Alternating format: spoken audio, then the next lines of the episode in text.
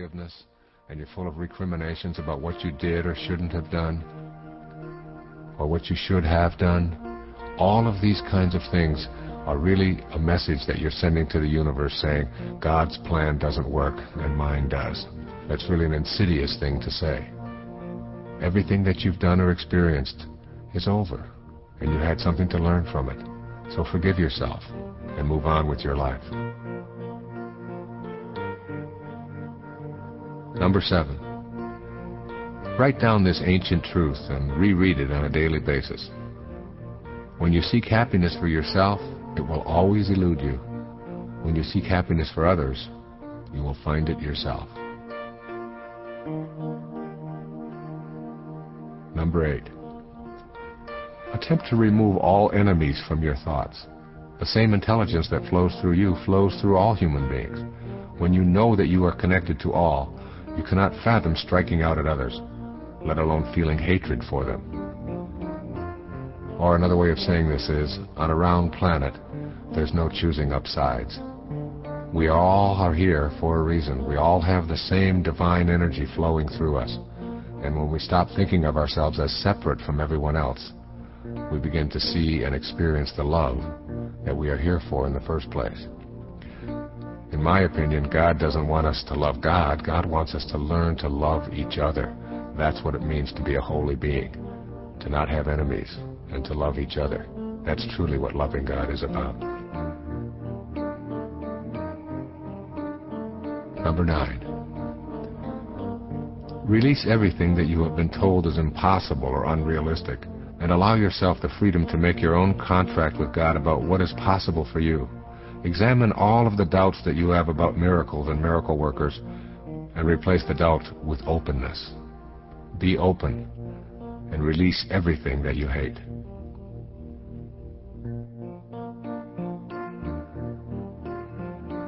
Number 10. Keep in mind that grievances bring turmoil, while communication brings peace. If you are angry at someone in your life, work at communicating with that person about your aggrieved feelings, no matter how difficult it may be. One of the things that really destroys relationships is the unwillingness to talk or be open about the things that are difficult for us to talk about. So even if it's something that you feel inside you can't do, just push aside that impossibility and say to yourself, I'm going to talk to my spouse or my lover or my daughter or my mother about these things. And the talking is a way of releasing the energy that is built up that creates all of the turmoil that we live with that destroys relationships. Number 11. Lighten your material load, starting today. As you do so, less energy is spent hoarding and ensuring and moving and polishing and so on the less attracted you are to your possessions, and the more you are able to share them with others unconditionally, the more peaceful your life will be. See how many things you can give away that you no longer use, and don't ask anything for it in return. And don't tell anybody else that you did it. Just give not to get, but just for the beautiful, soulful notion of unburdening your soul with all of that material stuff that you no longer need. Number 12. Work at being content with who you are rather than pleasing others by being unauthentic. Say to yourself, I am what I am, and it is okay as long as I am not hurting anyone else in the process. You have a right to be who you are, and the only morality that you have to be concerned with is whether somebody else is being hurt with you being who you are. You don't have to apologize for anything or anyone. You don't have to apologize to anyone for anything that you are.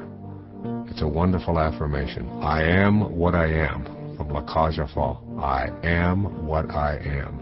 Say it over and over again today. Number 13. Remember that what you think about expands. Since you have the power to make your inner world work for you or against you, use it to create the images of bliss that you want to occur in your material world. Eventually, that inner bliss will be the blueprint that you consult as the architect of your everyday life. Your thoughts create your reality. Once you know this, you'll start being very careful about what you think about. Number 14. Let go of the concept that more is better. This idea keeps us exclusively in the physical domain. You can replace the more is better belief with an inner serenity that does not need more to be acceptable.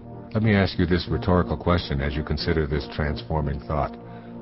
Where is the peace in more is better? And of course, you know the answer. There is no peace in more is better. And if it doesn't bring peace to your life, then it's something that you want to discard. Number 15.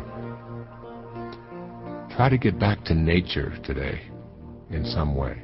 Give yourself time in the woods, trekking in the mountains, walking in open meadows, or walking barefoot on the beach. When you take the time to drink in the beauty of the natural world, you will release your belief that things and accumulations are needed for you to feel complete. There's a wonderful saying I used to tell all of my clients. The wilderness is therapy. Even if you live in a city, if you can just walk barefoot along the grass in a park someplace, you'll find yourself feeling more blissful. Number 16. Today, shed your fault-finding tendencies. Know that you are the creator of your life and that a loving presence is always with you.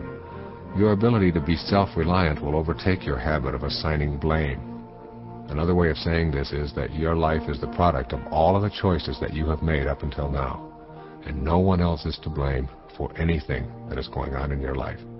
Circumstances don't make a man, they reveal him, as James Allen said.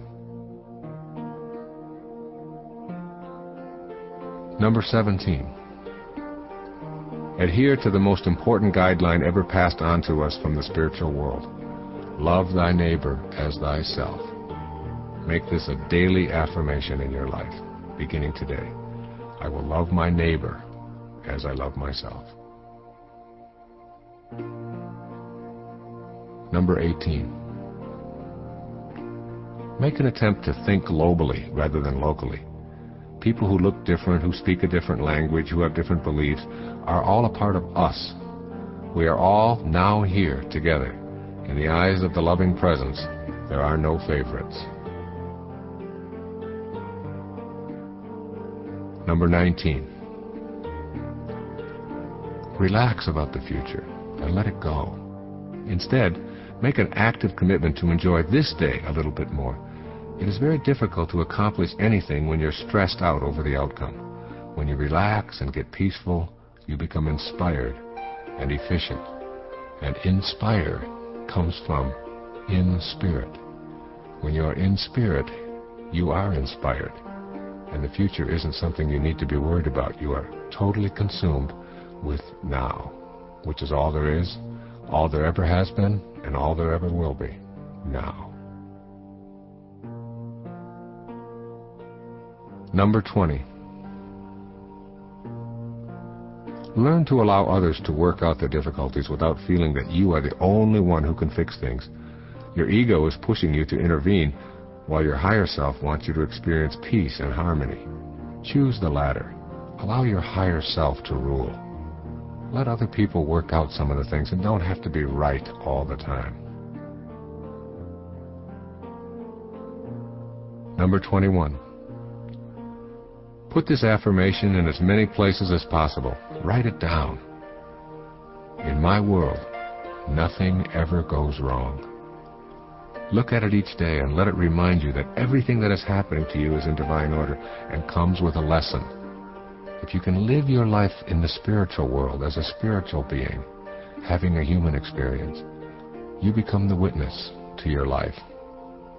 And as you witness it, you say, nothing is going wrong. These aren't problems that I have to be absorbed with.